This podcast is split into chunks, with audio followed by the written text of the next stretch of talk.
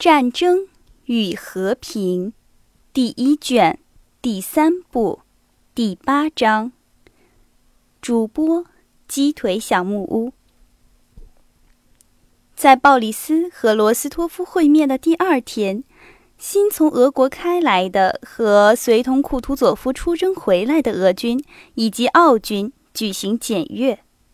两个皇帝，俄国皇帝和皇太子。奥国皇帝和大公检阅了八万联军。漂亮的、整齐、清洁的军队从清晨就开始移动，在要塞前的原野上排着队形。有时，成千的腿、刺刀和招展的军旗运动着，遵照军官们的命令，停止、转弯，按一定的间距排成队形，绕过穿别种制服的。别的同样的步兵集团，有时穿蓝色、红色、绿色花边军服的漂亮的骑兵，骑着黑色、棕色、灰色的马，发出有节奏的蹄声和刀枪声。在他们面前，有穿绣花制服的军乐队。有时，炮兵带着在炮车上震动的、擦净的。明亮的大炮的铜器声和火绳杆的气味展开着，在步兵与骑兵之间蠕动着，分散在指定的地位上。不但将军们穿了全副的礼服，挂了饰带和全部勋章，他们的肥胖和消瘦的腰竖得不能再紧，镜子被硬领撑得发红。不但擦发油、穿漂亮衣服的军官们。而且每个兵，带着洗净的、剃光的、气色旺盛的脸和擦得不能再亮的武器。每匹马料理得如同缎子一样的毛色发光，如湿的鬃毛上每根鬃毛都有条不紊。他们觉得就要发生一件不是儿戏的重大的、严肃的事情。每个将军和兵士都觉得自己的渺小。觉得自己是这个人海中的沙粒，同时又感觉到自己的力量，感到自己也是这个巨大的整体的一部分。一清早就开始了紧张的、忙碌的活动，在十点钟的时候，一切都准备就绪了。队伍在广大的原野上排列好了，全军排成三个横队，前面是骑兵，当中是炮兵。后边是步兵，在各部队之间好像有一条街道宽的空隙。这个大军的三部分：库图佐夫的野战军，在他的右翼的最前面是巴夫洛格拉德骠骑兵，从俄国开来的作战部队和禁卫军，奥军，彼此分得很明显，但他们都在统一的指挥之下，按照同一的次序。排成同样的横队，好像风吹树叶一样的，发出了一片兴奋的低语声。来了，来了！又发出了一阵惊惶的声音。于是，在所有的部队里，掠过了波浪般的最后准备的骚动。在前面，从阿尔谋兹那边出现了一群渐渐逼近的人。这时候虽然是无风的天气，却有一阵微风掠过军队，轻轻地吹动了毛鹰，吹动了下垂的军旗，铺着旗杆，似乎是军队自己用这种轻微的运动在表现他们对于皇帝们驾临的欢喜，发出了一个声音：“立正。”然后好像黎明时的鸡，在各个角落里重复着这个声音。于是，全体安静了。在死一般的静寂中，只听到马蹄声。这是皇帝们的侍从。皇帝们骑马到了侧翼，于是发出了第一骑兵团的吹着进行曲的号声。似乎不是号手们在吹，而是军队本身。由于皇帝们的驾临，高兴地发出这种乐音。在这些声音之中，只有亚历山大皇帝的年轻的和善的声音可以清晰地听到。他说了慰问的话，于是第一团大呼：“乌拉！”那样震耳的、连续的、高兴的呼叫着，以致他们自己也畏惧他们这个大团体的人数与力量。罗斯托夫站在库图佐夫军队的前面的行列里，皇帝最先来到这儿。罗斯托夫感到这个军队中每个人所感受到的同样情绪，忘我精神，骄傲地感觉到力量强大，对于造成这番盛典的人物的热烈的倾心。他觉得这个人的一句话便可以使这个巨大的团体去赴汤蹈火，去犯罪，去死，或者去做最伟大的英雄事业，所以。他对于这句就要说出的话，不能不颤抖而心跳了。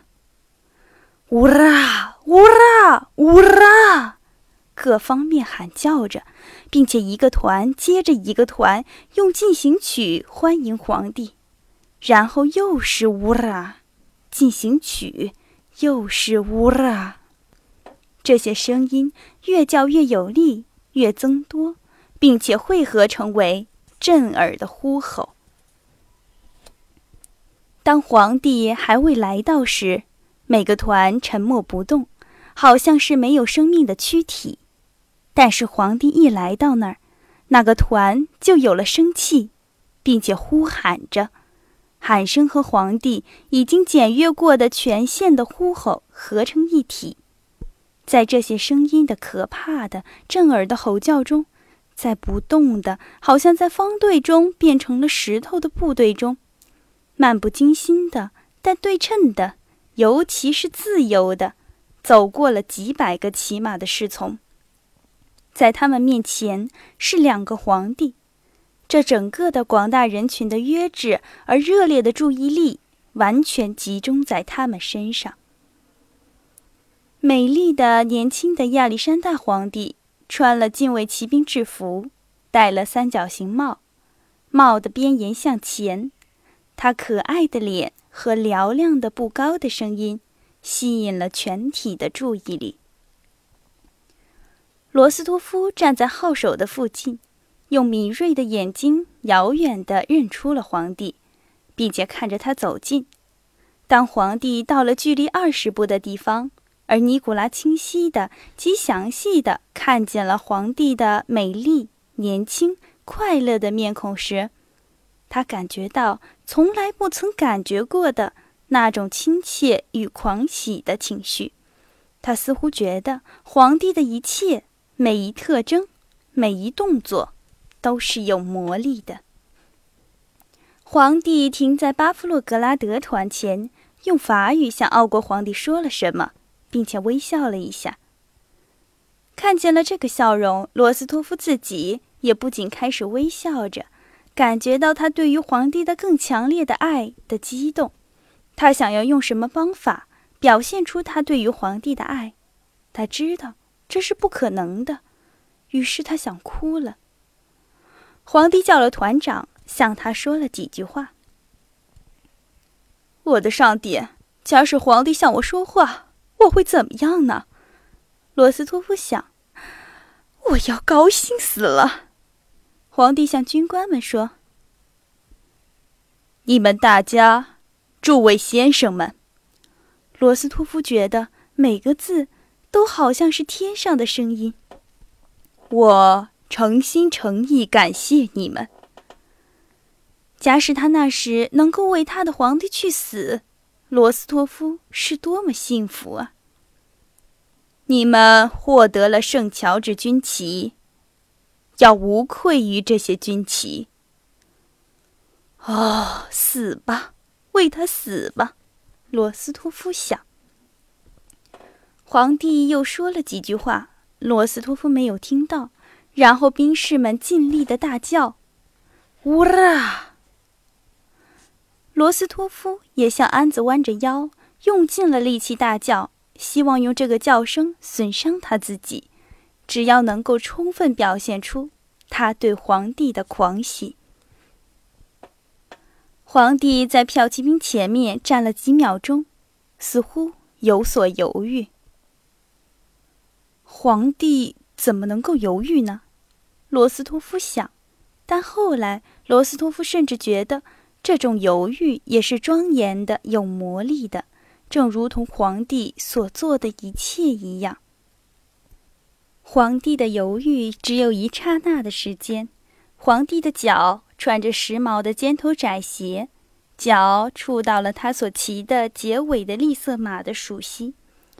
皇帝的戴白手套的手玩起江乐，于是他走动了。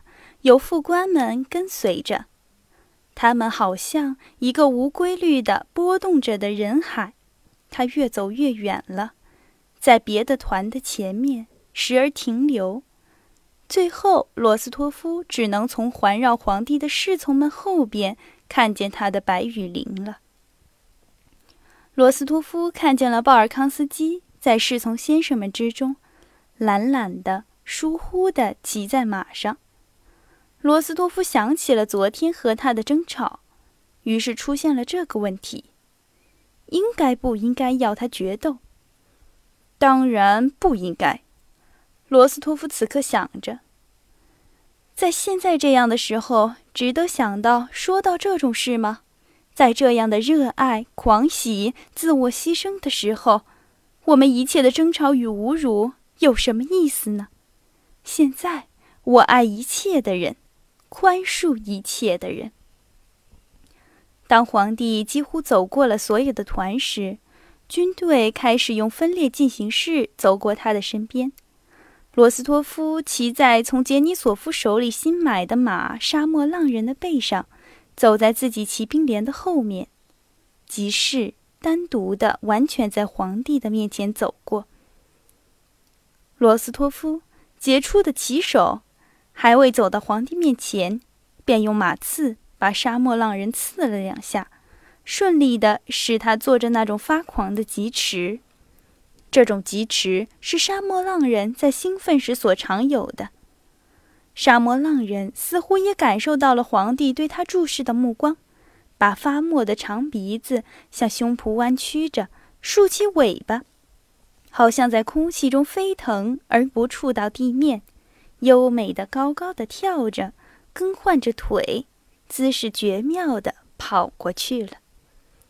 罗斯托夫自己把腿向后缩着，把肚子向里凹着，觉得自己和马成为一体，带着皱蹙然而幸福的面孔，如同杰尼索夫所说的，像魔鬼一样从皇帝面前驰过去了。